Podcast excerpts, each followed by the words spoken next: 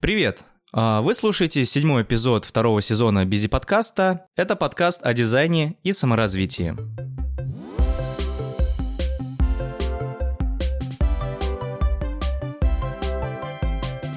Этим выпуском я открываю две новых ачивки у себя. В первую очередь это видео-версия подкаста. И вторая ачивка — это новая рубрика в подкасте, которая называется «Такой разный дизайн». В этой рубрике я буду брать интервью у людей, у дизайнеров, которые занимаются, в общем-то, дизайном в разных областях. И сегодня у меня в гостях, или скорее я в гостях, у Кати Шашиной. Катя, привет. Привет-привет. Ты графический дизайнер и также дизайнер блокнотов, да? Да. Окей. И рекламная вставочка для начала, а потом уже продолжим. Этот эпизод создан при поддержке Тутуру, самого популярного российского сервиса путешествий. Каждый день миллион человек заходит на Тутуру, чтобы купить билет на самолет, поезд, автобус, оформить тур или найти информацию о поездке. Сейчас Тутуру на драйве. У них амбициозные цели и атмосфера дерзкого стартапа. Хотя за плечами больше пятнадцать лет опыта, успех и крепкая экспертиза. Тутуру ищет продуктовых дизайнеров в растущую команду. Дизайнеры в Тутуру погружаются в аналитику, общаются с клиентами, ведут свои проекты и отвечают за результат. Вокруг отличная команда, которая поможет со всем справиться. Тутуру ждет самое большое изменение дизайна за последние годы. Откликнись на вакансию, чтобы стать частью этой интересной истории. Расскажи сначала немного о себе. Чем ты вообще в детстве занималась, где училась, на кого, как вообще пришла к дизайну? Слушай, ты мне сейчас задал двадцать восемь вопросов. Давай ну, нач- 2, нач- 2 часа, начнем да? с того... Да, у нас есть два часа. Давай начнем с того вообще... Почему, почему дизайн, почему блокноты? Слушай, так вообще пришла, пришла о- очень, очень случайно получилось. Я после школы думала, что я стану психологом. Я даже поступила в РУДН на кафедру социальной и дифференциальной психологии. И отучилась там год. А потом Остапа понесло. Я познакомилась с мальчиком, он делал трехмер, и он такой типа, прикинь, а можно фоткать и получать за это бабло. Потом такой, а прикинь, ты можешь рисовать на компьютере и получать за это бабло. Я такая, да ладно. Вот. Или там типа, ты знаешь, вот типа фотошоп, ты убираешь красные глазки, и тебе платят типа сто рублей. Отличная вообще экономическая схема. И э, он мне начал рассказывать о том, что действительно вот э, мой какой-то э, богемный взгляд на людей творческих специальностей был абсолютно неправильным, и это реальная профессия с реальными деньгами, вот, и все закончилось тем, что он отправил меня в Британку. Отучившись там полтора года и свалившись с, с истощением, я ушла в свободное плавание, начала... Ты академ взяла? Ну, не то что академ, я сказала, что я больше не вернусь в эту шарашкину контору, идите в жопу, и, короче, я буду пить, есть, спать и гулять. Вот, но деньги в какой-то момент закончились, я начала брать какие-то заказы, потому что я уже знала Photoshop. Вот, а поняла, что, типа, на британку у меня больше денег нет, и решила продолжить образование, и пошла в ноунит. Он, собственно, более чем оправдывает свое название. А что это? Это а, некоммерческое образовательное учреждение Национальный институт дизайна. Воу, это в Москве? Да, это в Москве. Это институт при Союзе дизайнеров в России, и это полное дно. То есть, если ты когда-нибудь был в, собственно, в помещении, где сидят дизайнеры России, ну, ты, в общем... Ты все поймешь, дизайна нет. В России нету. Ну, по крайней мере, там, типа, несколько лет назад, когда я все еще как-то с этим соприкасалась, вот, дизайна в России не было. Может быть, сейчас что-то поменялось, я на это очень надеюсь, но сильно вряд ли. Вот, там я отучилась год, поняла, что мне хочется там повеситься, потому что там была очень сильная живописная кафедра, вот, ну, как бы ничего не могу сказать. Там был очень сильный шрифтовик. Вот, который в, влюбил меня в шрифты, на самом деле, и моя дальне, мои дальнейшие специальности, они, в общем, были тесно связаны именно со шрифтами. Вот, но что касается дизайна, это просто полный ад. Я учила тетю по иллюстратору, иллюстратору. То есть современным программам там так себе учат, не говоря уже о скетче или фигме. Слушай, ты загнул. Может, там Coral Draw изучают? Слава богу, нет, не Coral Draw. Вот, но, по-моему, вот чтобы не соврать, был две тысячи семнадцатый. Сейчас, нет, это был десятый год, соответственно, это был... В общем, я не помню, по-моему, си эс шесть или си эс семь. Oh. Да, были, и нам преподавали си эс три. Ой. Да, причем нам преподавали это все на огромных таких вот теплых ламповых э, мониторах, но это были не теплые ламповые, например, э, и ямы, которые хорошие теплые ламповые мониторы. Это были Samsung. У нас были мышки с шариками. У нас не было ковриков для этих мышек. И когда мы изучали колористику, у нас сломалось три компьютера. Один показывал синий экран, другой зеленый, третий красный. Так мы узнали, что такое эр гэ бэ. Вот, ну, то есть, как бы, да, это... Но обучение-то идет. Ну, как бы да, но как бы... А, ну, такое. Такое, да. Вот, и я поняла, что после британки мне очень сложно учиться вот в таких вот реалиях, потому что мне не хватает драйва, мне не хватает экшена, мне не хватает... У меня было несколько проектов, когда мне их заворачивали, потому что они, типа, слишком... Слишком. Надо вот, что-то для... попроще. Да, нужно что-то попроще. У меня есть проект, я сделала упаковку из гофрокартона в виде яблока для духов ди кей эн уай. Оно вот так вот все порезано, там внутри, значит, волна, в общем, все очень красиво. Это был очень долгий, мучительный процесс с помощью там меня, миллионов скальпелей, трех аниматоров, четырех три дэ-шников. Ну, в общем, я припрягла вообще всех, кому не лень. Вот, и мне этот проект завернули со словами, что, ну, типа, мы вообще ждали от тебя коробку с прозрачным окошком, а ты сделала вот такую вот хрень. Ну, типа, девочка, иди отсюда. Вот, этот проект в дальнейшем уже через британку, господи, как это называется-то? Ну, в общем, про него писал What the Pack как студенческий концепт года. Ух ты. Вот, да. Ну, то есть, как бы, это было давно, я не занимаюсь упаковкой в итоге, но, тем не менее, это такая вот... Ну, ачивка. Медалька, ачивка. Да. Вот. И, собственно, я вернулась обратно в британку, восстановилась там же, где и закончила, на половине фаундейшена, и решила уже доучиться до конца. Где-то на четвертом курсе у нас был проект, который назывался... Я не помню, как он назывался на самом деле, но... Короче, фишка в том, что нужно было сделать книжку, вот, в которой у тебя была бы обложка, индекс, ну, какие-то вот технические страницы, и вся остальная книжка пустая. Но тебе нужно было бы показать весь ее формат, типа, как она открывается, как она сшита, вот это все. Вот, и что-то слово за слово я научилась шить книжки, и так, блин, я, оказывается, могу это делать, и это получается классно. Вот, слава богу, с мелкой моторикой у меня всегда все было хорошо, то есть какие-то вот мелкие детали, макетирование, которое у меня было в ноуниде, вот, у меня все, все, все это получалось хорошо. Вот, и в какой-то момент я окончательно психанула от того, что я купила очередной Moleskine, и у меня, ну, в британке скетчбуки уходят просто вот... Ты покупаешь обычно скетчбук размером себя, и он у тебя уходит за три-четыре-пять недель. Вот, и под каждый проект у тебя должен быть свой скетчбук, а это обычно четыре-пять проектов, ну, ладно, вру, четыре-пять, три-пять проектов в течение семестра, ну, соответственно, как бы у тебя такая вот стопочка. стопочка. Вот, и я покупаю очередной Moleskine, потому что, ну, что-то большое и классное покупать лень, Moleskine всегда есть, там есть точечки, и у меня протекает вот, ну, линер, обычный линер черный, у меня протекает просто типа на страницу вниз. Я такая, ну, ёб твою мать, ну сколько же можно? Вот, я такая, ладно, хорошо, я буду делать себе блокнот самостоятельно. И, собственно, вот с, с этого все началось. В какой-то момент ребятки такие, о, блин, слушай, а сделай мне блокнот.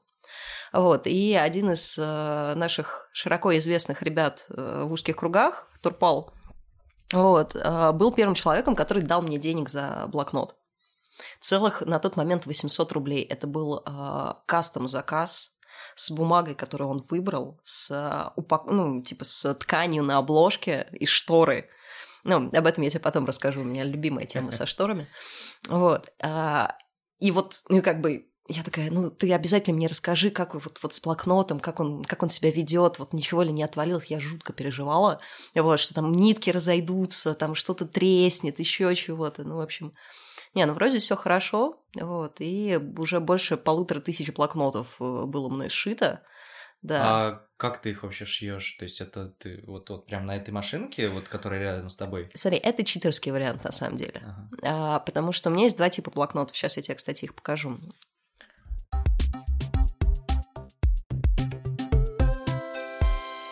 Это вот такие вот тетрадочки, типа а-ля Moleskine, ну, тоненькие, они прошиваются... на швейной машинке, потому что вот а, все, что умеет делать швейная машинка, это вот это. То есть давай поясним для слушателей, uh-huh. которые нас именно слушают. Uh-huh. А, представьте себе блокнот Moleskine, который вот продается вот по три штучки упаковки, вот как раз тоненькая такая тетрадочка, которая вот посередине прошита. Uh-huh. Вот. Это вот сейчас Катя вот именно о таких блокнотах. Uh-huh. Вот, и э, раньше это все тоже делалось руками, то есть бралось шило. Намечались точечки карандашиком по линеечке, значит, шилом это все пробивалось. Блокнот. Каждый блокнот. И сколько на... по времени, это же, блин, а... полчасика, час минимум? Нет, на самом деле в какой-то момент ты ловишь ритм, ага. а, и мой первый тираж, который я делала вот именно руками, это было сто сорок блокнотов, а, я их сделала за четыре дня. Полных э, с утра до вечера? Ну, да. Вот, у меня руки, конечно, последовательно тряслись. С шилом. Да, с шилом, с молотком специальным, соседей, господи, спасибо им большое, потому что все это происходит здесь. Вот, ковер тут тоже как бы не просто так. Вот, и это, это был, конечно, жесть. Если хочешь, кстати, я тебе пришлю видос, у меня остались видосы того, как я это делаю. Давай. Меня, меня в какой-то момент взбомбило. Очень... Все, ну, все ребята, которые делают блокноты, особенно такие достаточно массовые, типа Фалафеля, типа Макс Гудс, угу. еще кто-то, Вудо, они такие крафтовые блокноты ручной работы. Вот, и я смотрю на это и понимаю, что это машинная сшивка, это машинная сборка, это, ну, у меня уже есть понимание того, как это выглядит. Я, я психанула такая, ребята, вот как выглядят хендмейд-блокноты, и записала им вот эти вот видосы, как я сижу с шилом, там стираю ластиком строчку, складываю это все руками. Вот, причем для меня качество всегда было важно и удобство использования. Вот, поэтому у меня там в каждом блокноте есть внутренний кармашек, значит, тиснение, то есть, и это, и это все тоже как бы вот вошло вот, в эти четыре дня. Кстати, в блокнотах, в тех же Moleskine, у них есть вот этот... кармашек. Угу. Зачем он? Потому что я им никогда не пользовался. Ты знаешь, на самом деле это очень удобно. Ты приходишь на какую-то встречу, да, тебе, разда... тебе дают какой-то флаер, тебе дают визитку, тебе дают еще а, что-то. Ну и туда закидываешь. Да, и ты это закидываешь туда. Вот. Либо, например, опять же, по британке помню, нету с собой блокнота, например, ну, по какой-то совершенно неведомой причине. Ты записываешь это на клочке бумажки и запихиваешь туда, и у тебя это все хранится в одном м-м. месте все же. Окей. Вот. Ну, собственно, вот это первый тип блокнотов, который, да, швейная машинка. Есть второй тип блокнотов. Вот это вот делается полностью руками. Давай-ка теперь опиши, что там. Потому что вот если я смог описать вот эту маленькую тетрадочку, то я большой блокнот, я не знаю, как это описать. То есть... Ну, это общем, почти как у книги, да? Да, это и есть как это у книги. Книжный переплет. Это книжный переплет, это жесткая обложка. Ну, ее можно сделать мягкой, но вот если, уважаемые читатели, вы представите себе слушатели. Книгу... Читатели, слушатели. Я книжный червь, понимаешь? Я не смотрю, не слушаю, я читаю. Вот, уважаемые слушатели, если вы представите себе книжку, то мой блокнот выглядит как книжка. Единственное, у него нету корешка, потому что... Fuck you, that's why. Тоже попозже расскажу, почему у него нету корешка. Ну, в общем, да, это сшивка, это блоки, сшитые между собой, склеенные и приотаченные к плотной обложке. Вот. Это все реально делается руками. Ну, то есть, грубо Даже говоря... до сих пор. До сих пор. Потому что штучные тиражи, на самом деле. То есть, для любой типографии тираж меньше трёхсот штук – это штучный тираж. А у тебя какие обычные тиражи? У меня тиражи обычно, ну, вот, с листиками, одна из последних коллекций, которую я выпустила, у меня было шестнадцать блокнотов. Ой, ну это прям вообще limited edition. Они все limited edition, потому что меня перекрывает. Я, например, нахожу какую-то новую бумагу и такая, блин, надо сделать, короче, вот коллекцию с этой бумагой. Или ко мне приходит, вот у нас есть блокнот в коллаборации с Глебом Солнцевым, это один из иллюстраторов Bang Bang Education, угу. преподаватель, у него сейчас, кстати, начался курс «Кристаллизация момента». Вот, и он такой, слушай, а давай сделаем пробную партию, типа на двадцать штук. Ну, ты не пойдешь в типографию делать двадцать штук. Ну, ну да. То есть, как бы пойдешь, конечно, они посмеются тебе в лицо, скажут, ну, давай, продавай почку кота, и тогда мы с тобой поговорим. Вот. Поэтому сейчас это все еще, да, штучные, штучные какие-то истории. Я все мечтаю, что когда-нибудь у меня появится возможность сделать там тираж в триста штук хотя бы. Вот. Но когда это произойдет, я, я не знаю.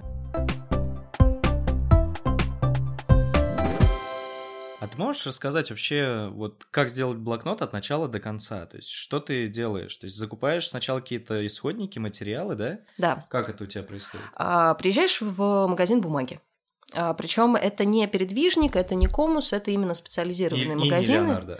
И, ну, Леонардо, он, конечно, уже чуть поближе, но на самом деле, смотри, лист в Леонардо стоит, ну, допустим, от трети, стоит рублей пятьдесят-шестьдесят. Вот я брал вот большой черный mm-hmm. лист себе, чтобы mm-hmm. учиться рисовать. Он стоил девяносто два рубля. Ну, вот он mm-hmm. здоровый, это вроде а два, может быть. Или ну а один, вот, я покупаю семнадцать на сто, и он стоит четырнадцать. Рублей. Рублей. Но ты оптом. Но это не опт. Ты можешь купить один лист так. Угу. Поделишься ссылкой? Конечно. Супер. Небольшой, э, как это, product placement, или как это у вас, слушатели, называется, Antalis. Лучшая компания, которая привозит бумагу в Москву, это Antalis. Вот, там работают совершенно потрясающие барышни, у них очень большой выбор бумаги, там всегда тебе нальют кофе, расскажут, выдадут бесплатных образцов и перетрут с тобой за бумагу. Это какой-то физический магазин, да, или это склад? Да. То есть это у магазин, них... куда можно приехать? Да, да? да, куда можно приехать, пообщаться. Они периодически устраивают презентации новых коллекций, где можно познакомиться. Да, я ч- частый гость, в принципе. Если посмотреть по стенам, то половина, наверное, постеров, которые висят, это именно из Анталиса. Ну, вот, например, «If you pick, uh, pick the wrong paper, there will be no magic». Вот кра- красный плакат сзади тебя. Mm-hmm. Вот, это из Анталиса. Вот, я постоянно туда, там, типа, книжечки, книжечки, давайте. Так, ну окей, ты закупила бумагу. Я Дальше. закупила бумагу. Дальше я везу... Картоночку надо, да? Ну, картоночку, бумажку. Тоже у них? Да, все, все у них. Единственное, резинки, это уже либо какие-то швейные магазины, либо... Ну, чаще всего швейные. Но это обычные резинки, да? Это не какие-то специфические, там, в Германии сделаны, это просто обычные резинки, да? Это обычные резинки, как, да, как, но... Как типа, резинки для трусов. Ну, типа резинок для трусов. Найди мне резинки для трусов кислотно-зеленого цвета, и мы с тобой поговорим. Вот. Самая жесть – это нитки. Нитки я вожу из Лондона, потому что я не смогла найти аналога в Москве вообще. По прочности? По прочности, по э, качеству, по несвертываемости, как это правильно, ну, в общем, чтобы оно не запутывалось. Угу. А, и вот, вот эти вот нитки хрен раздерешь, на самом деле. У меня была история вот буквально на одной из последних ярмарок. У меня всегда лежат тестовые блокноты с каким-то браком. И самая частая проблема с открытым корешком – я переливаю клей. Клей трескается. Вот, но так как э, блокнот еще и шит, значит, ну, как бы с ним ничего не случится. И тут приходит какой-то дядька, который видит, что вот э, здесь идет э, треснувший клей, и такой, ну, он же развалится. Я говорю, нет. Он такой, нет, он развалится, я же вижу, что вот, ну, как бы у вас блокнот уже как бы некачественный, он, типа, я его поношу в сумке, и как бы, и все будет плохо. Я говорю, дядь, ты вот сейчас вот возьми вот этот блокнот и попробуй его раз- разодрать. Если у тебя это получится... то любой блокнот из вот того, что лежит на стенде, у меня, ну, типа, блокноты есть до трех тысяч. Как бы для чувака, который стоит на ярмарке, это, в общем, серьезная сумма. Если раздерешь, любой блокнот, вот что тебе понравится, я тебе подарю. Он стоял, стоял, пыжился, пыжился, дергал, дергал. Ушел обиженный. Вот. И это именно лондонские нитки в. На Виктории есть Bookbinding Store, где, собственно, я познакомилась с этими нитками. Они хлопковые, они вощеные, и они очень крепкие.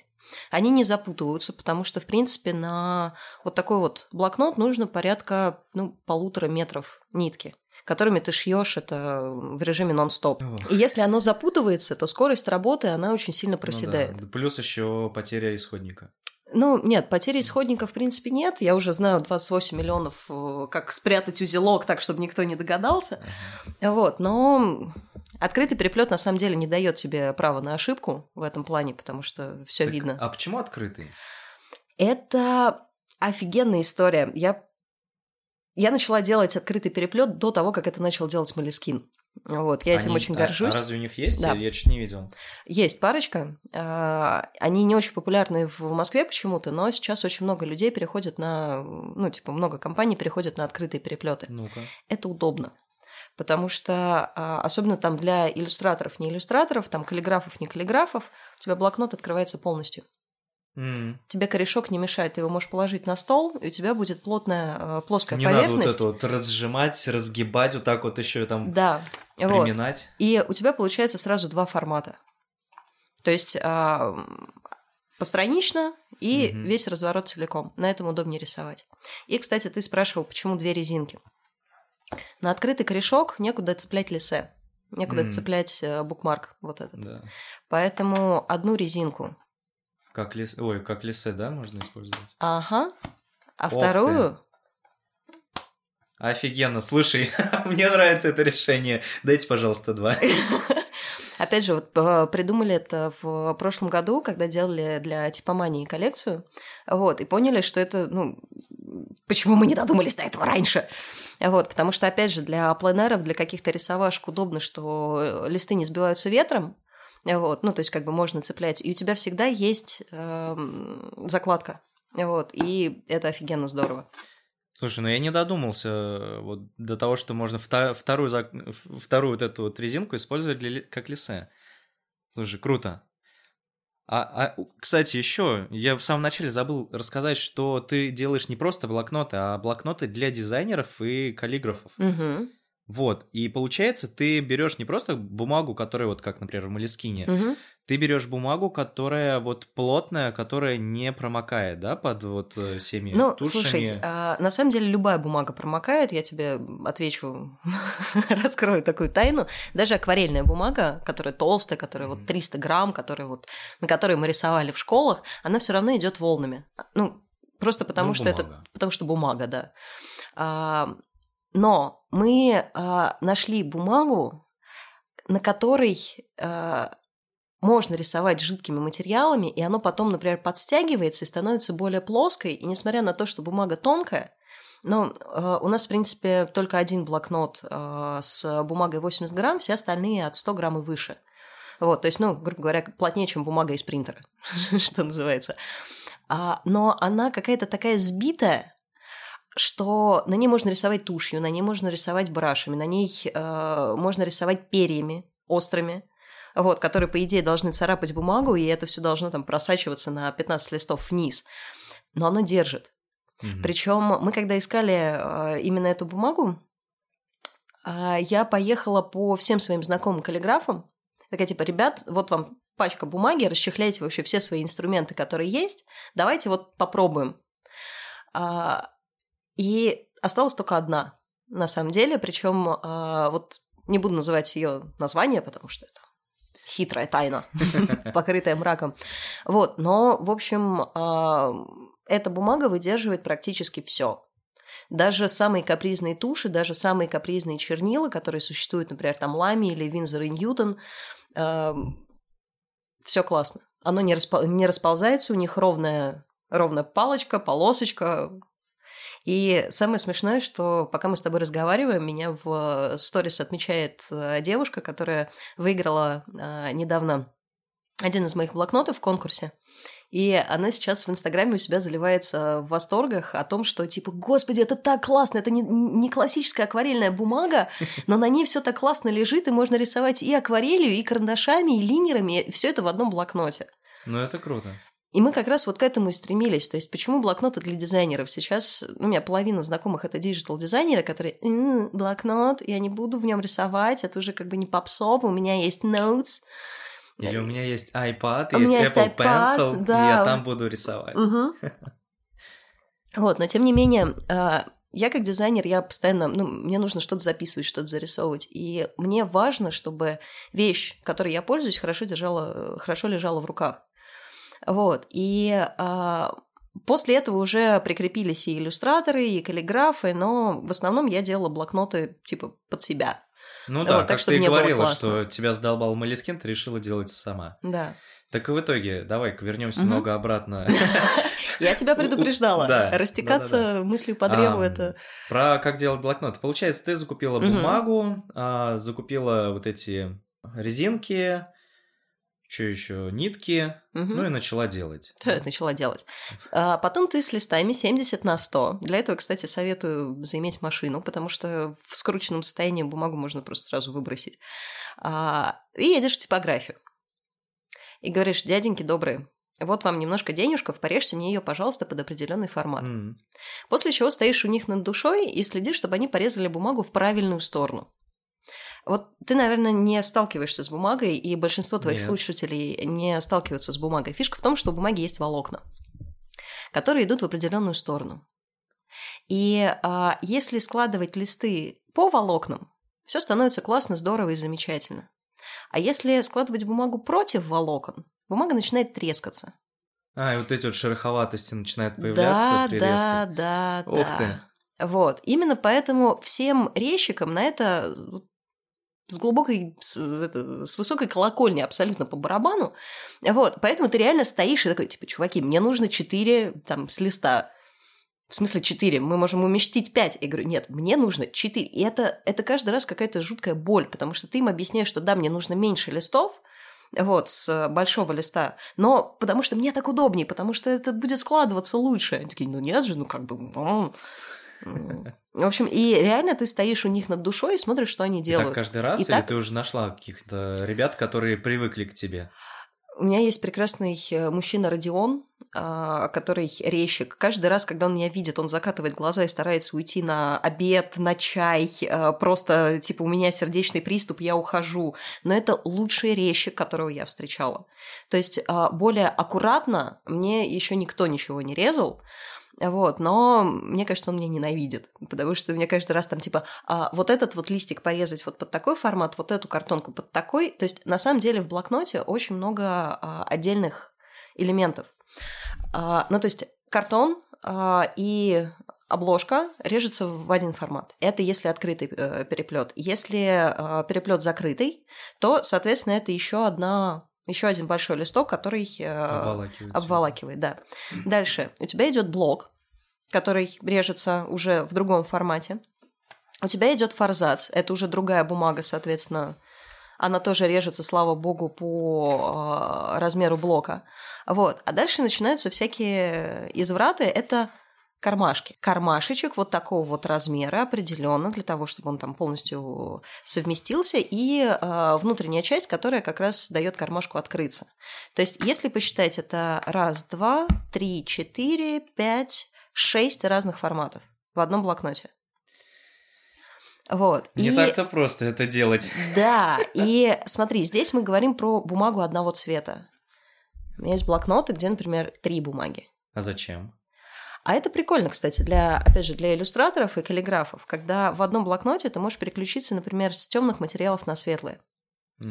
То есть ты начинаешь писать что-то там черной ручкой или рисовать что-то, а потом у тебя есть возможность порисовать на темной бумаге, например, белой гелевой ручкой, там, карандашами или как-то там. Ну понял, да, а согласен, вот. Это удобно тогда. У нас, кстати, во всех блокнотах, которые с... вот, которые как тетрадочка, у нас всегда есть какая-то цветная вставка. Это для офисных крыс, типа меня, для разделения проектов. Ну, то есть, как бы четыре проекта в пределах одного блокнота и какие-то выжимки важные, которые, чтобы легко их было найти на цветной бумаге. Вот. И опять же, для иллюстраторов, каллиграфов, леттереров и прочего вот этого дизайнерской шушеры это возможность просто переключиться на другой материал. И mm-hmm. иногда это очень полезно. Вот. После того, как ты в очередной раз... как-то понизил свою карму Родионом после порезки бумаги, ты довольный и счастливый приходишь домой. Начинается э, интересный процесс складывания бумаги. Ты эту бумагу складываешь ручками. Берёшь прямо ты... это где-то на полу делаешь или что? Нет, или ну это, это, это уже какой-то в нормальный формат. А, Он ну, потом как... обрежется с, с трех сторон, но, в общем, это уже не семьдесят на сто, это уже что-то, с чем можно работать. Угу. И ты как бы ручками это все складываешь. Четыре листика отсчитал, сложил, палочкой для беговки провел, отложил в сторону. Вот. После того, как ты себе создал пирамидку, вот если ты посмотришь, вон там вот у меня лежат блинчики два по пять и два по десять. Да, я их отодвигал, чтобы на видео не видно было, но все равно там кусочек видно. Да, вот это, это мой пресс. Когда... А, я-то думал, ты занимаешься. Нет, ну слушай, знаешь, когда я делаю коллекцию, я реально как бы их таскаю. Они просто... тяжелые. Они тяжелые. два по пять и два по десять. Они весят практически столько же, сколько и я. Вот. Ну и, соответственно, видишь, стол правый немножко такой прогибается. Это, это пресс. Вот, прокладываешь все это деревяшечками, строишь пирамидку такую, которая вот, вот, вот так вот шатается у тебя. И они ночь лежат для того, чтобы хорошо спрессовались. Вот. Потом э, берешь техническую картонку, размечаешь места, где ты будешь прорезать вот эти вот, и берешь ножовку, начинаешь пилить. По волокнам? Ну, в сторону волокон или... Или Нет, тут а, неважно уже? Смотри, волокна вот в таких блокнотах идут вот так. Угу. Вот, ты это делаешь перпендикулярно. Тебе волокна нужны для того, чтобы правильно согнуть лист. Mm. Вот, дальше про это уже, в принципе, можешь забыть. Вот, но если ты это сделаешь э, против волокон, кстати, э, чем, как, как, как отличить хороший блокнот от плохого? Э, как понять, что типа экономят ребята на бумаге или нет? Очень часто э, приходишь в магазин и видишь блокноты, которые вот с такой вот э, очень большим овалом между корешком mm-hmm. и бумажками. Это значит, что бумага... Э, не спрессована. Не то, что не спрессована, она против волокон. Сложено. И в формате А пять это именно экономия. Потому что, ну, формат А пять, А четыре вот стандартный. Все листы примерно одинакового размера. Ну, плюс-минус там несколько сантиметров в зависимости от производителя. И а, дешевле, потому что больше листов получается, если резать против волокон и, соответственно, складывать против волокон. Ну, как в типографии тебе хотели. Да, вот, поэтому, видишь, вот такой вот блокнот, знай, чуваки экономят. Значит, после того, как ты это все сложил, отпрессовал, прорезал, ты начинаешь все шить. У меня рекорд на стандартный блокнот двадцать минут на сшивку. Угу. Вот, это вот от того момента, как я... Начала? Да, ну, начала до... Полностью прям блокнот за двадцать минут ты делаешь? Именно сшивка. Блокноты... А что ещё там? Давай степ-бай-степ. Ты хотела узнать весь процесс давай, от начала давай. до конца? Мне интересно. Вот и... Значит, после того, как ты это все сшил, тебе нужно это склеить. А... Ты это все клеишь и ставишь обратно в пирамидку, но уже в, в склеенном состоянии. Причем самая жесть – это когда ты такой счастливый на следующий день, после того, как клей просох, в общем, у тебя все классно, ты такой, сейчас я вот начну делать блокнот, и все будет круто. Вот, приходишь, а у тебя корешок под прессом вот так вот съехал. И что это значит? А, все, ты можешь выбросить блокнот. Неправильно его под пресс поставил или что? Съехал. А. Пока клей э, сырой, пока он не схватился, есть вот такая вот деформация. Uh-huh. Вот, поэтому вот эти вот пирамидки уже в склеенном состоянии нужно строить очень аккуратно. Пусть это будет там типа пять блокнотов в одной стопке, вот, но... Вот, и самое важное не пережать. То есть из-за того, что у нас в, сложном, в сложной бумаге появляются нитки, появляются бугры. И если пережать блокнот, то эти бугры будут видны. Некрасиво вот. будет. Некрасиво, и бумага в районе корешка будет идти волнами. Ага. Вот, и ты, опять же, с этим уже ничего ну, не тоже сделаешь. Тоже, считай, брак это. Да. А, соответственно, после того, как все, у тебя есть заготовка, начинается обложка. Вот. А на последнее время я делаю какие-то простые истории. Вот, это кашировка, то есть это берется картонка, на которую накатывается еще одна картонка. Под коллекцию типомании я решила заморочиться и сделала аппликации из разных бумаг. Ну, у меня очень много обрезков остается. Вот, и я начала делать такие вот, типа, как взрывы каких-то кристаллов непонятные. То есть, реально, там вырезаешь треугольник, и вокруг него доклеиваешь другую бумагу. Получается очень классно. Вот. И, ну, вот это, грубо говоря, там самый простой вариант. Значит, накатываешь обложку, есть специальный спрей-клей, вот, сейчас зимой не классно, конечно, это делать на балконе, поэтому прости, кот. Вот, это все делается в помещении. У меня тут, как у Декстера, закатывается все в пленку.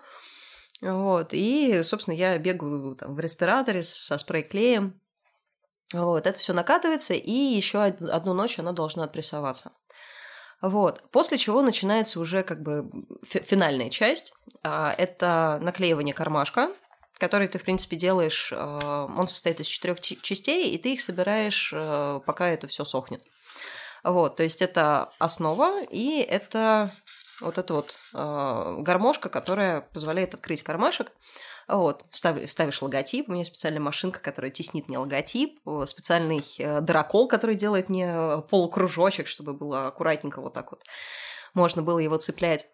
А почему из двух частей? Почему не сделать из одной?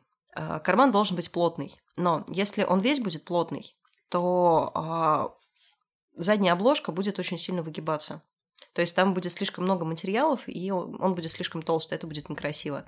Именно поэтому очень тонкая бумага идет на гармошку, и очень толстая бумажка идет на сам карман. Вот.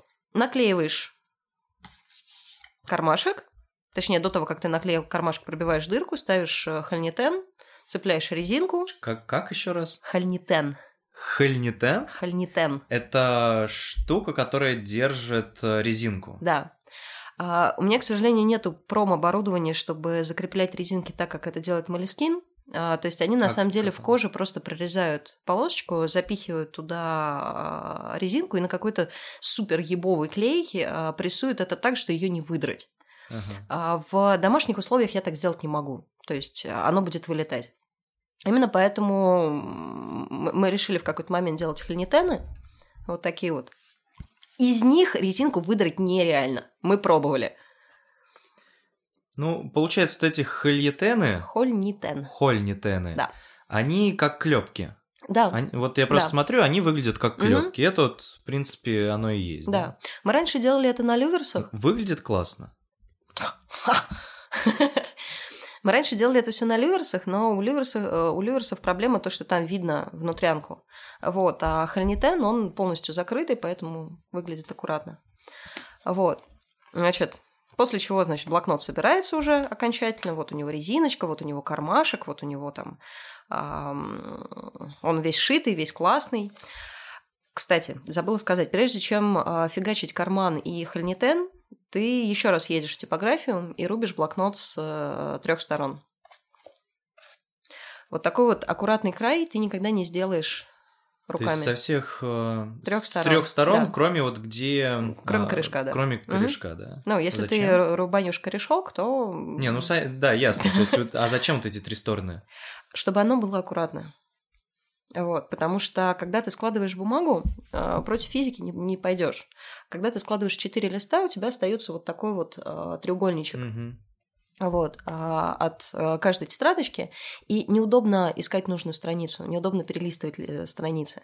Вот, плюс еще вопрос... Ну, много людей мне говорило про то, что я очень аккуратная, очень вот... Э, но даже у меня не получается делать а, идеально ровные верхние части, потому что а, любые там доли миллиметра, это уже становится неаккуратно. Это выглядит неаккуратно. Именно поэтому, чтобы привести это все к какому-то единому знаменателю, рубится со всех сторон. В типографии. Да, в типографии.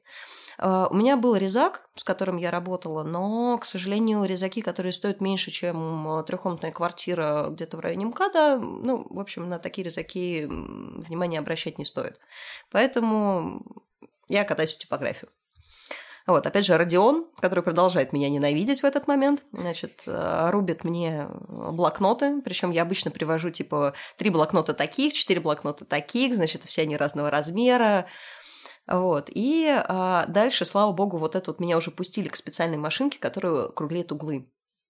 Вот, на всех последних коллекциях у нас блокноты с, со скругленными углами, потому что, ну, опять же, оно не цепляется ни за что, вот, его удобней открывать, удобнее держать в руках, вот, ну и выглядит это посолидней.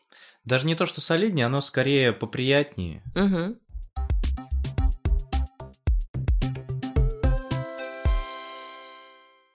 И, и все это ты делаешь одна? То есть тебе кто-то хоть помогает? Ну, хотя бы, не знаю, спустить все эти блокноты вниз в машину. Сейчас такая немножко, такой немножко личный вброс. Пока я была замужем, да. А, понял, ага. помогали. Да, сейчас у меня есть кот, который спит на коробках, и тележка. Иногда получается, там, типа, пожалуйста, кто-нибудь, помогите мне mm-hmm. с коробками. Но, в общем, так, к сожалению, такое бывает не всегда, вот, поэтому... Ну, то есть я имею в виду, что у тебя нет какой-то команды, которая вот все вместе с тобой делает, ты это все одна. Ну, вот это нечестно так сказать, потому что у меня есть люди, которые мне помогают, э, начиная с типографии, которые в этом, в общем-то, тоже участвуют. То есть если я что-то печатаю, это тоже печатается в типографии, потому что у меня вот есть мелкий а четыре принтер, э, вот, а все остальное – это... не формат, который просто не влезает. Это должны быть хорошие печатные машины. которых у меня, соответственно, тоже нет. Uh, у меня есть два помощника, которые, если у них есть время, они там uh, помогают, там складывают какие-то карманы, там теснят что-то. Там, хотя бы вторая пара рук, это тоже очень помогает. Вот, но у них не всегда есть возможность. Мне может приспичить сделать блокнот в три часа ночи, но не буду я звонить своей помощнице, типа, Маш, ты знаешь, вот у меня тут это... делать нечего в пять утра в субботу. Давай-ка ты ко мне приедешь и... поклеишь со мной блокноты, она меня нахер пошлет. Ну, как бы я бы тоже так сделала. Вот, поэтому... Вот, плюс еще все чаще всего делается в самый последний момент. Ну, вот, типа, мы решили поехать на типоманию. Отлично, нас туда пригласили, мы внесли предоплату, все круто, все здорово. И вот, блин, а блокнотов, блокнот-то заканчиваются, надо что-то делать. И ты за две недели, такой в режиме в стаханском, вот, фигачишь коллекцию из, там, типа, тридцати блокнотов, на каждый из которых уходит, типа, пять дней. А, и это, и это еще не все, кстати. После того, как блокнот полностью готов, вот ты его обрезал, все классно. Тебе нужно его упаковать. А, и как это? Ну, в смысле, куда ты упаковываешь? У тебя какой-то еще специальный конверт, что ли, для блокнотов? А, если посмотришь вон туда, там лежит бобина. Это рукав а, с термоусадочной пленкой. Вот, дальше у меня есть утюг, как в Ашане. Ой, это такой... чтобы все эти блокноты как в магазинах продавались. Да. То, что ты здесь видишь, это либо мои блокноты, либо какие-то тестовые образцы, они все открыты. Вот. Так, в принципе, у меня каждый блокнот лежит в пленке. Кстати, почему это делается? Это не потому, что я хочу быть супер-мега-бизнес-блокнот-леди, а потому что от любой влажности, от любых перепадов температур бумага начинает коробиться, деформироваться. Да. Поэтому, ну, без этого никак. То есть, если блокнот не... свежеподаренный не сразу начинает использоваться, а лежит какое-то время там в коробках, на складе, в магазине, даже на ярмарке в течение дня, вот, то, чтобы он не деформировался, это должна быть вакуумная упаковка. Mm-hmm. Вот, и после того, как я это, собственно, утюгом э, закрываю, у меня есть строительный фен, за это меня тоже, мне кажется, очень любят соседи, вот, которым ты проходишься, и оно такое стягивается, и получается вот вау-гречка.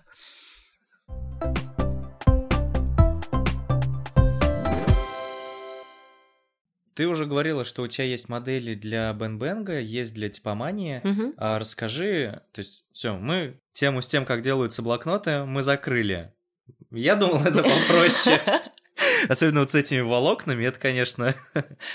А как ты придумываешь вообще модели для блокнотов и много ли их у тебя? То есть, вот эти мы знаем теперь, есть у тебя для бэнбэнга, есть для типомании. Сколько их вообще у тебя? Моделей, как, как они у тебя появляются, как ты делаешь, просто по наитию или что? Ну, чаще всего или либо по, по наитию, либо кто-то ко мне приходит жаловаться со словами, блин, вот пытаюсь найти блокнот и не могу. То есть если я, либо кто-то из слушателей такой думает, блин, мне не хватает вот такого блокнота, можно тебе написать, и ты да, попробуешь, конечно. Ну, сделать. Что это. Значит попробую, я его сделаю. Окей. Вот. Но несколько блокнотов рождаются из обрезков. Честно тебе скажу, от бумаги остается очень много обрезков, и мне совесть не позволяет их выбрасывать. Ну, то есть, как бы люди старались, вот придумывали эту бумагу, я что, возьму и выброшу? Вот, например, вот этот вот формат, который, кстати, пользуется достаточно большой популярностью, он родился именно из обрезков.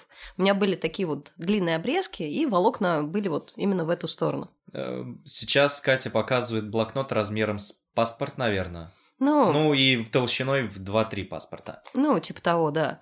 И а, фишка в том, что это такой вот классический репортер, с которым ходят американские детективы. Да-да-да. Вот, и попробовав, и поняв, что людям это нравится, что люди это покупают, мы, в общем, сделали коллекцию вот именно с, с такими штуками. А для каких случаев его удобно использовать? Просто как записную или, да. про, или какие-то росчерки там, для тестов? А, смотри, росчерки для тестов а, и там записи, не записи, тут все зависит от человека. Угу. А, потому что все привыкли к своим инструментам, все привыкли к своей бумаге, все привыкли к своим форматам. То есть а, бэнк-бэнк мы, а, бэнк-бэнк блокноты мы делали с Глебом под а, его а, восприятие того, как должен лежать блокнот в руках. Коллекцию с листиками мы делали под мое э, впечатление о том, какого формата должен быть блокнот, в котором можно рисовать. Кому-то удобнее работать с маленькими форматами, кому-то удобно работать с большими форматами, кому-то а, важно, чтобы это была горизонтальная ориентация, кому-то, чтобы это была вертикальная. Вот, поэтому, на самом деле, здесь на вкус и цвет все фломастеры разные, и я оставляю за собой, что называется, решающее мнение от того, как я считаю, это должно быть. Угу. Вот, чаще всего людям нравится. И сколько их вообще у тебя? Три, четыре, пять, шесть... Семь основных. Которые ты до сих пор производишь? Или... Угу. То есть нету уже архивных моделей каких-то? А, почти весь, а, почти каждый тираж – это архивная модель. А, то есть они такие, ну, можно сказать, уникальные. Да. То есть что-то из этого я смогу повторить, что-то там, если, опять же, такой, а вот у вас в коллекции был вот такой вот блокнот, хочу такой же.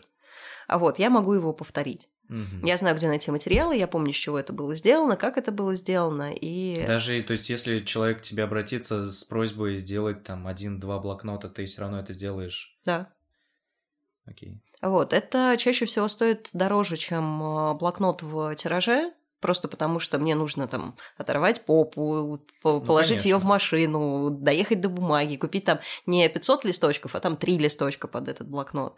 Вот, а, ну и... Соответственно, как бы себестоимость такого блокнота, она становится выше.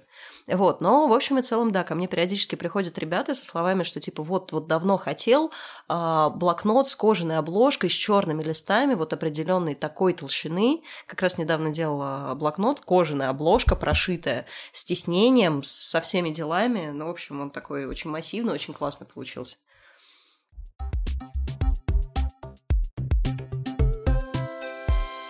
Мы так плавненько перешли к теме. Как ты их э, продаешь? Хреново. То есть у тебя с этим еще проблемы, да? Потому что я заметил, у тебя есть сайт Sketchbook.me, который, в общем-то, как заглушка по большей части. И у тебя есть еще аккаунты в социальных сетях, в Инстаграме и в Фейсбуке. И, в принципе, все. То есть нельзя, скажем так, зайти на сайт и посмотреть каталог, нажать на кнопочку «В корзину добавить», заказать доставку и вот это все. Нашим чудесным пользователям блокнотов я, мне кажется, с августа обещаю, что, ребят, через месяц у нас будет сайт. И вот как я обещала это с августа, так, в общем, ни- никаких подвижек в этом не произошло. У меня есть три магазина, которые закупают мои блокноты. Какие? Это GetPen, один из лучших магазинов для каллиграфов. Это Indie Notes, ребята, которые специализируются только на блокнотах. То есть у них есть там просто все мыслимые и немыслимые варианты блокнотов. И это Ходосевич, вот, который на покровке с книжками, вот, вот это все. Я помню, ты как-то рассказывала, что в республику... Ты как, ты пробовала продать или... Продавала? Как у тебя с Нет, республикой? с республикой... Со мной, кстати, познакомилась девушка-менеджер из республики на, послед... на одной из последних ярмарок, и я ей так и не позвонила. Это было в прошлом году. Ну, то есть, как бы, shame on me. Тут... По-хорошему нужно нанимать команду. Там кто-то бы занимался поиском магазинов, кто-то бы это шил, кто-то Даже, бы это ладно, фоткал. Даже, ладно, не то, чтобы команда, просто дополнительного человека, который бы, вот пока ты делаешь эти блокноты, угу. помогал бы тебе их распространять. Угу. У меня сейчас есть чудесный мальчик Роман, который помогает мне вести социальные сети. Спасибо ему за это большое, потому что я даже этого не успеваю. У меня основной, основной мой приток денег, так вот если по чесноку, это дизайн. Вот, то есть я в основном работаю как дизайнер. Блокноты – это скорее мое хобби. То Попытка... есть для тебя вот изготовление вот этих блокнотов – это не основной, скажем, источник заработка? Да, да. Дудь расстроился. Да, увы и ах. То есть, а как дизайнер ты фрилансер? Да. Ну, и а... каким, какого рода проектами ты занимаешься? Я занимаюсь принтом, айдентикой, типографикой, угу. книжками. Ну, то есть это вот мой основной профиль. Понимаешь, я примерно каждые полгода такая, блин, да ну к черту эти грёбаные блокноты, сколько уже можно? Вот, занимаюсь какой-то хренью, никто типа, никто не интересуется, все подходят и говорят, а что так дорого, а что это руками было сделано, что ли? Вот. И просто, и ты такой стоишь, как обосранный весь, такой, блядь, что я делаю, какого хера? Вот, а потом такой, ну, блин, ну это же... Так... А потом приходит кто-нибудь и такой, вы знаете, я пришел на ярмарку специально ради вас, вот я давно читаю вас в Инстаграме, Класс. И вот э, решил попробовать ваши блокноты, и ты такой, ну ладно, хорошо, давай еще типа месяцок продержусь. А расскажи еще подробнее про ярмарки. Как ты на них попадаешь? То есть на, на, на какие из ярмарок? Потому что я помню, есть какие-то ярмарки, вот недавно была новогодняя ярмарка на Флаконе, где-то там еще. Вот что за... На каких ярмарках ты бываешь? Потому что на, в том же в ЦДХ была какая-то книжная ярмарка. Ну, это нонфикшн, да. Да, нонфикшн. Вот ты там была? Нет. Нет? А где ты бываешь? Слушай, я, опять же, вот, если меня куда-то приглашают... Я туда еду. А, то есть ты не сама напрашиваешься, а тебя именно приглашают. А, можно есть... сказать, ребят, вот у вас ярмарка, я к вам хочу. Да, можно сказать. И, в принципе, ну, Ламбада, например, так и работает. Но Ламбада охренела немножко с ценником, на мой, на мой взгляд. А что это? Ламбада маркет. А ребята, которые, ну, по-моему, они раз в месяц проводят ярмарки, туда приезжает куча хипстеров, украшения, шмотки, вот эта вот вся история, как бы фудкорт, диджей, лухари-лухари. Я там с блокнотами не окупаюсь вообще совсем.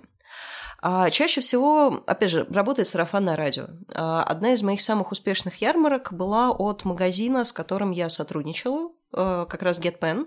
Они второй год подряд проводят ярмарку, которая называется Moscow Pen Show. Туда приезжает Монблан, туда приезжает там Паркер, ну, официальное представительство. Они привозят туда ручки, там какие-то супер уникальные чернила. А когда это проходит? А, обычно в конце года где-то плюс-минус октябрь-ноябрь. Ну, то есть не скоро еще. Да, не скоро. Но вот он только-только прошел, по-моему, в середине ноября он был в этом году. Угу. Вот, в общем, вот это мой формат. Единственная ярмарка, наверное, на которую я бы хотела напроситься, это скетчфест, который я стабильно просто пропускаю. То есть я обычно захожу в Инстаграм, такой, м-м, вчера был скетчфест, отлично съездила в этом году. Ну, опять же, нужен человек, который это будет мониторить, потому что у меня не всегда на это хватает сил и время.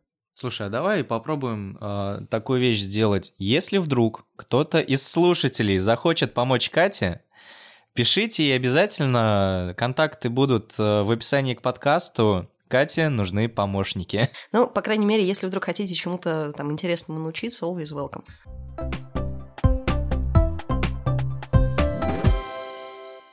У меня, знаешь, есть куча всяких блокнотов, и в том числе молескины, еще какие-то вот из, из Леонардо, такие просто нелинованные, квадратные. И каждый из них, ну, блин, они приличных денег стоят. И... Вот у тебя э, себестоимость и цена продажи, она как сильно различается, там, хоть, не знаю, там пятьдесят процентов, двадцать процентов наценка вот, от себестоимости? Как у тебя это происходит? Это мне, такие мне тай, про... тайные коммерческие. Ну, мне реально просто интересно узнать, почему блокноты столько стоят. То есть, например, почему я прихожу в республику, э, смотрю на блокнот, не на книжку, на обычный блокнот, в котором...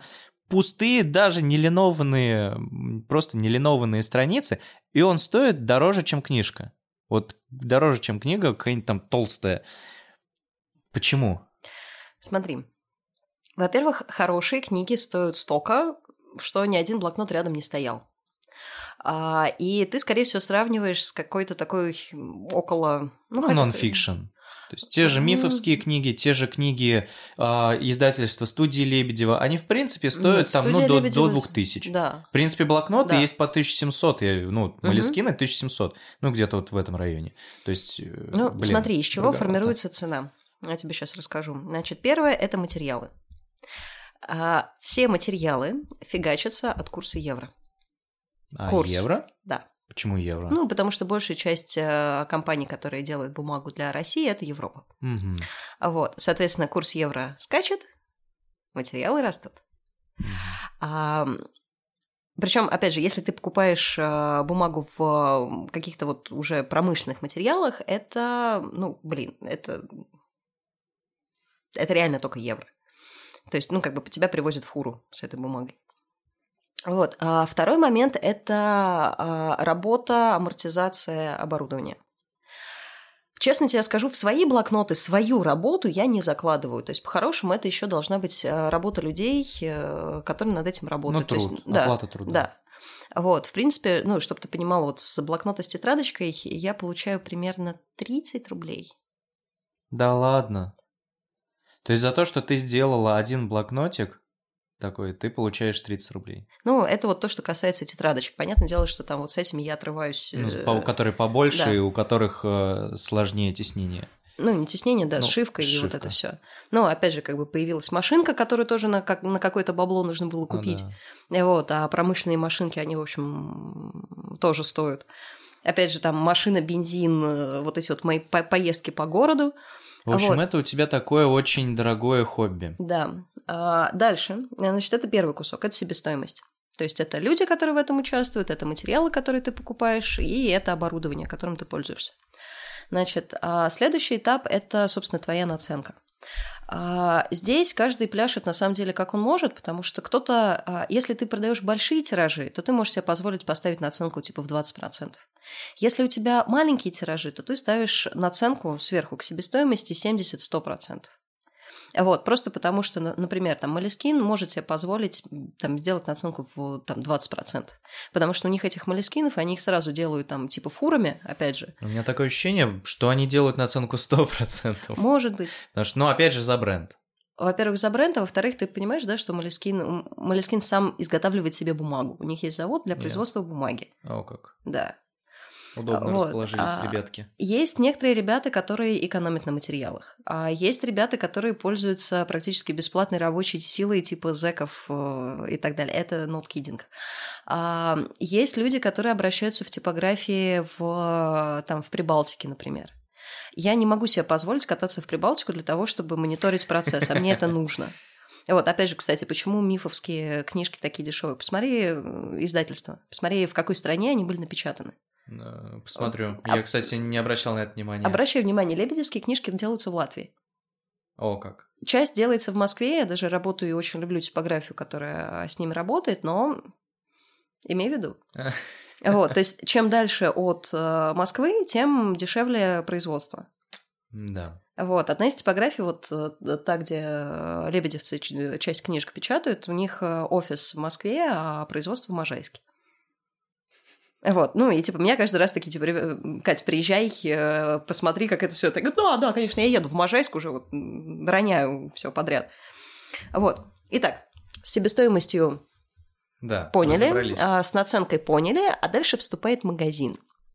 И вот тут начинается просто полное ебобо, потому что в зависимости от пафосности магазина, от количества сетей, от количества вообще всего, магазин сам устанавливает себе наценку. Самая низкая наценка, которую я видела, это пятьдесят процентов. Это сверху к себестоимости плюс наценки производителя. Ты добавляешь еще плюс пятьдесят процентов к этой сумме, берет магазин. Пуф. Вот. Я общалась с магазином, который берет наценку в четыреста процентов. Это ж... Ну ладно, не будем о нем. Блин, но четыреста? четыреста процентов. И продают. И продают. Ну, как они закупают блокноты на Алиэкспрессе, условно, за, типа, три рубля, и продают их в Москве за семьсот рублей. А, ну, это, я думал, твои берут. Нет, и... нет, нет. Мой блокнот с наценкой в четыреста процентов будет стоить, как, я не знаю, месячная оплата квартиры в Москве. Вот. И а, здесь... Почему сложно продавать блокноты, особенно таким, типа, ребятам, как я, потому что а, маленькие тиражи, высокая себестоимость. Mm-hmm. И к этой себестоимости накладываются вот эти вот наценки, и получается очень дорогой по рынку продукт. Ну, то есть, получается, лучший выход – это самостоятельно продавать их, без посредника. Но есть нюанс. Наше чудесное законодательство. Касса онлайн. Касса онлайн. Я себе сделала такую кассу, я теперь, ну, я полностью законопослушный человек, у меня есть ИП, да? Да, у меня есть касса, я даже почти разобралась, как на сайт прикрутить эту кассу, чтобы принимать платежи, mm-hmm. э, вот это все, но проводя, э, например, у меня есть терминальчик для оплаты карточками, проводя карточку э, по терминалу и выбивая чек, можешь сразу вычесть десять процентов стоимости. Которые это уходят комиссия? На налоги. Комиссия, а, налоги. Ну, налоги это, конечно. Куда же комиссия, налоги, эквайринг. Слушай, ну блин, ну это намного десять процентов. Лучше. Но это лучше, десять процентов. Чем. десять процентов. Допустим, у тебя блокнот стоит две тысячи. Ты его ну, продаешь. двести рублей это налоги. Но при этом, если ты будешь отдавать в магазин куда-то, там наценка еще больше будет. Ну, то есть, к примеру, ты можешь сделать наценку на блокнот чуть меньше, чем сделал бы это магазин, но продавать сама. Ну, Я, на самом деле, с блокнотами с твердой обложкой я так и поступаю, потому что у меня берут только тетрадочки по магазинам, потому что, ну, вот эти вот начинают стоить вообще как чугунный mm-hmm. мост. Ну вот да. Вот, поэтому их я реализую сама, ну, соответственно, мне кто-то там периодически пишет в директ, что, типа, хочу блокнот, хочу вот этот, привезите мне, пожалуйста. Ну и, соответственно, я еще и курьером подрабатываю периодически. А, то есть ты сама подвозишь, не почтой отправляешь или как-то? Ну, опять же, если это какие-то другие города, вот, то, понятное дело, я пиздюхаю на почту, общаюсь с местными представителями почтовых отделений. Вот. А если это в пределах Москвы, и если у меня есть возможность туда доехать, я обычно это делаю самостоятельно. Какой сервис? Автор блокнотов сама привозит эти с блокноты. С терминальчиком. А ты, ух ты, а ты еще автограф ставишь туда?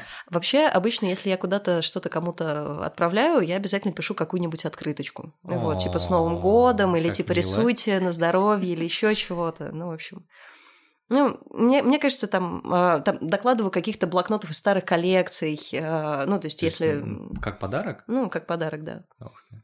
Вот. Ну, понятное дело, что простеньких, которые там... Ну, слушай, все равно ты не ожидал этого, открываешь посылку, а там у тебя еще один блокнотик. Это, блин, так мило.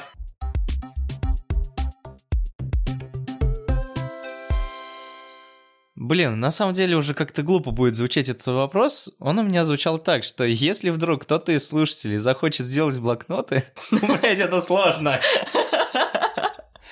У меня на самом деле где-то, ну, в детстве, ладно, не в детстве, но десятый-одиннадцатый класс у меня какая-то была идея фикс, типа, блин, я хочу свои блокноты делать. Я даже делал. А, у меня, получается, что-то я...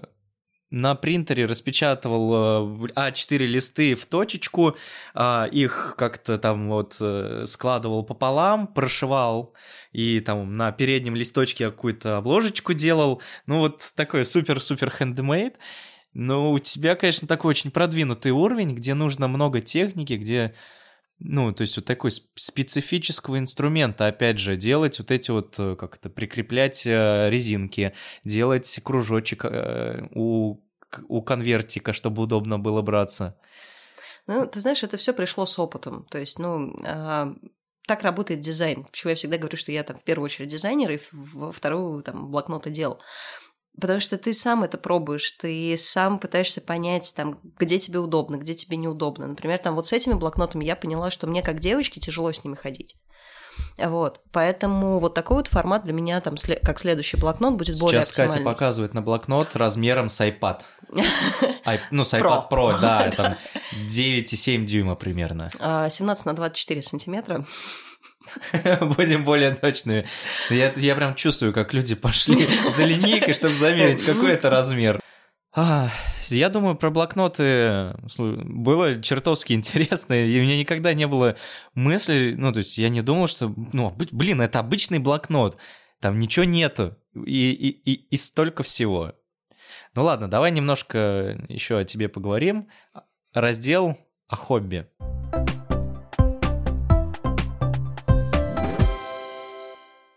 Я, я, поним... я так понимаю, что твое хобби... это делать блокноты. Ты знаешь, а, мне тут недавно сказали, что кек всему голова, вот, поэтому я тебе расскажу про свое хобби. Давай. Точнее, как, чтобы у тебя была возможность это вырезать. Значит, сначала начну с приличного. Я увлекаюсь каллиграфией. Вот, а у меня есть там перья, туши, то есть я, опять же, я пользуюсь инструментами, которые, для которых мои блокноты созданы, вот, занимаюсь леттерингом, там, получается редко, реже, чем мне бы этого хотелось, но, по крайней мере, там, посидеть вечерок с пером раз в полгода я могу себе позволить. Но у меня сейчас появилось гораздо более интересное хобби, сразу после развода. Так скажем, я начала заниматься саморазвитием, и это занесло меня в подвальчик с дилдо, а потом и на дилдо-тренинги. У этого подкаста точно будет рейтинг explicit. Да, вот. И, собственно, мне прекрасные девочки с дилдо-тренингов прописывают тренировки, я занимаюсь, у меня все. Давай на всякий случай, потому что я не совсем понимаю, что это такое. Что такое дилдо? Дилдо – это, ну, вибратор. Ну, вибратор и дилдо – это разные вещи, да, да. Я не ожидал. Я знала. Мне, кстати, сказали не предупреждать тебя заранее, чтобы посмотреть на твою реакцию. Надо было записывать. А хотя... Мы записываем. Блин. Ты думаешь, у меня плетка просто так лежит здесь, да? Это, кстати, не плетка, это стек. Ладно, а расскажи, как там? Что? Как а там, что происходит? Что за тренинги? Это компания Secrets. Они являются единственной пока, насколько я знаю, в России чуваками, аккредитованными американским колледжем сексологии. Вот. Они там все типа поголовно психологи, психиатры, клинические психологи, сексологи. Вот. И, в принципе, это все делится на несколько типов. То есть есть тренинги по саморазвитию, причем как телесно, так и головному. Есть какие-то совместные курсы для мальчиков и девочек. Ну и есть, соответственно, практические истории, типа глубокое горло, три часа практики.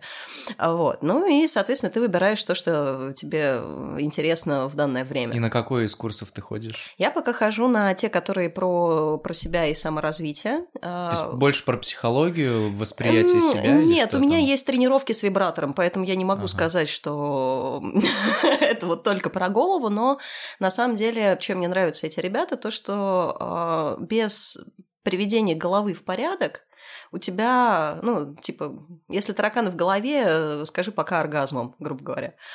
Вот, то есть, ну, как бы это, эти вещи должны идти параллельно, то есть психология, вот, и, соответственно, физиология.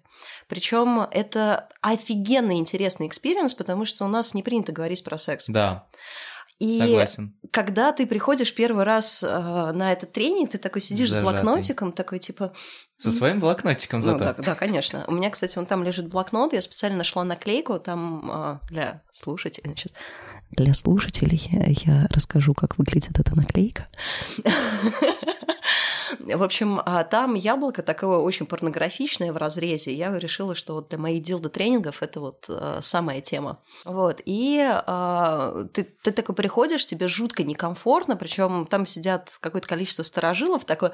Ну, слушай, мы с моим мужиком, короче, вот ебались в жопу вчера, и что-то не получилось. Короче, объясни мне, пожалуйста, вот там смазка какая-то, наверное, другая должна быть. Объясни мне про процесс. Ты сидишь такой красный, думаешь, твою мать, как это, в жопу? Долбится? А, это же... А! А потом ты как-то привыкаешь и начинаешь рассказывать, что, ну, как бы все экспериментировали. У всех, э, типа, есть э, странные скелеты в шкафу, за которые стыдно. И они начинают обсуждаться там, и тебе начинают рассказывать, что вот здесь вот нужно было там сделать вот так, вот, вот здесь как бы попробуй вот это. Ты приходишь домой, начинаешь все это пробовать, потом приходишь на следующий день, обнимаешь этих девочек, которые там тренеры ведут, как... говоришь, господи, спасибо тебе за лучшую ночь в моей жизни. И это на самом деле очень здорово. То есть... Да, согласен. Звучит круто. Ну, то есть это раскрепощение, по сути. Да. Причем, ну, все равно, как бы э, я очень люблю рассказывать на самом деле про дилдо тренинги и смотреть на реакцию. То есть, э, например, если я рассказываю там мальчику на свиданке о том, что ты знаешь, дорогой, я хожу на дилдо тренинги. Он такой, все, пока. Вот, кстати, есть две реакции: либо что, тренинг пять часов? Да что там можно делать вообще пять часов? Ты такой. Ну, конечно, если ты там можешь четыре минуты, то какие пять часов? Вот. А, и совсем другой момент, когда они такие, блин, слушай, а можно с тобой? А покажешь, какие у тебя тренировки? А покажешь свои игрушки? А там, а... И это, ну, ты понимаешь, что с этим человеком будет гораздо легче. Ну, есть общий язык. Ну, не то, что... Есть общая тема или как-то... Не то, что общие темы, а то, что у него нету говна в голове, которое там позволит ему заниматься сексом только с, выкли... с выключенным, там, я не знаю, светом под одеялом и вот это все. И для меня это такая проверка, на самом деле. Я всегда смотрю на реакцию. Вот, чаще всего, конечно, такие, м-м, а можно с тобой на тренировку сходить? Такая, нет, дорогой, они личные. Вот, и самое смешное, что ко мне начали приезжать девчонки со словами, что типа, ну... Я им показываю что-то, рассказываю, вот. Ну, опять же говорю, что вот, типа, хожу на тренинги, они такие, м-м, слушай, а покажи, а расскажи, и потом это все заканчивается такими задушевными разговорами, я там, типа, расчехляю презервативы, которые у меня есть, там, расчехляю смазки, даю их по... по... Ну, какая-то... Знаешь, как собираются тёлочки, там помадами меряются. Вот точно так же мы меряемся, там, типа, анальными смазками. Вот. Так, типа, о, у тебя там новая пробка, о, у меня, у меня другой вибратор, а как ты этим пользуешься? Какие там, типа, как, как ты с этим взаимодействуешь? И это офигенно, на самом деле. То есть у меня серьезно недавно был момент, когда сидели две девочки, у одной вообще был девичник, ее там будущий, ну, уже нынешний муж бухал с пацанами пиво, а я рассказывала про устройство вибраторов, как оно работает, как переключать режимы, какие прикольные, какие нет, вот, как пользоваться типа вибропулей. В общем, очень сближает.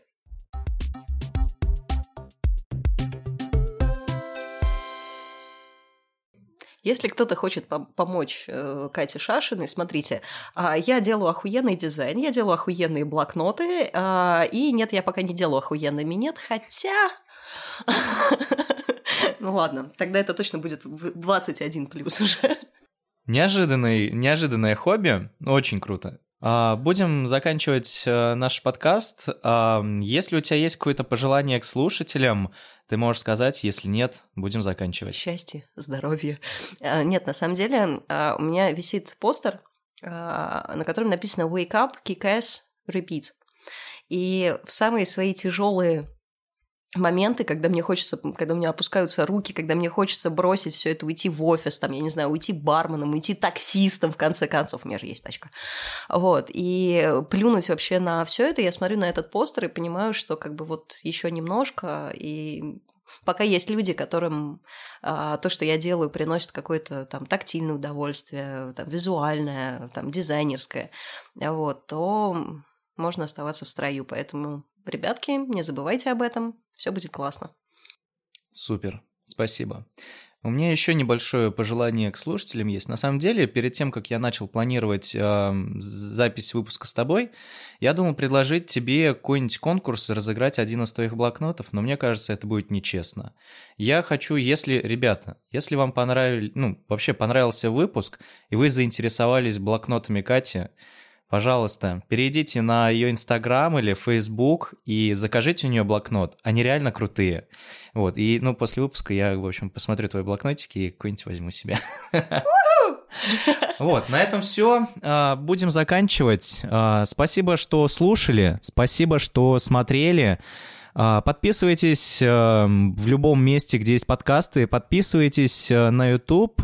Там будет видеоверсия. Пока-пока. Пока-пока.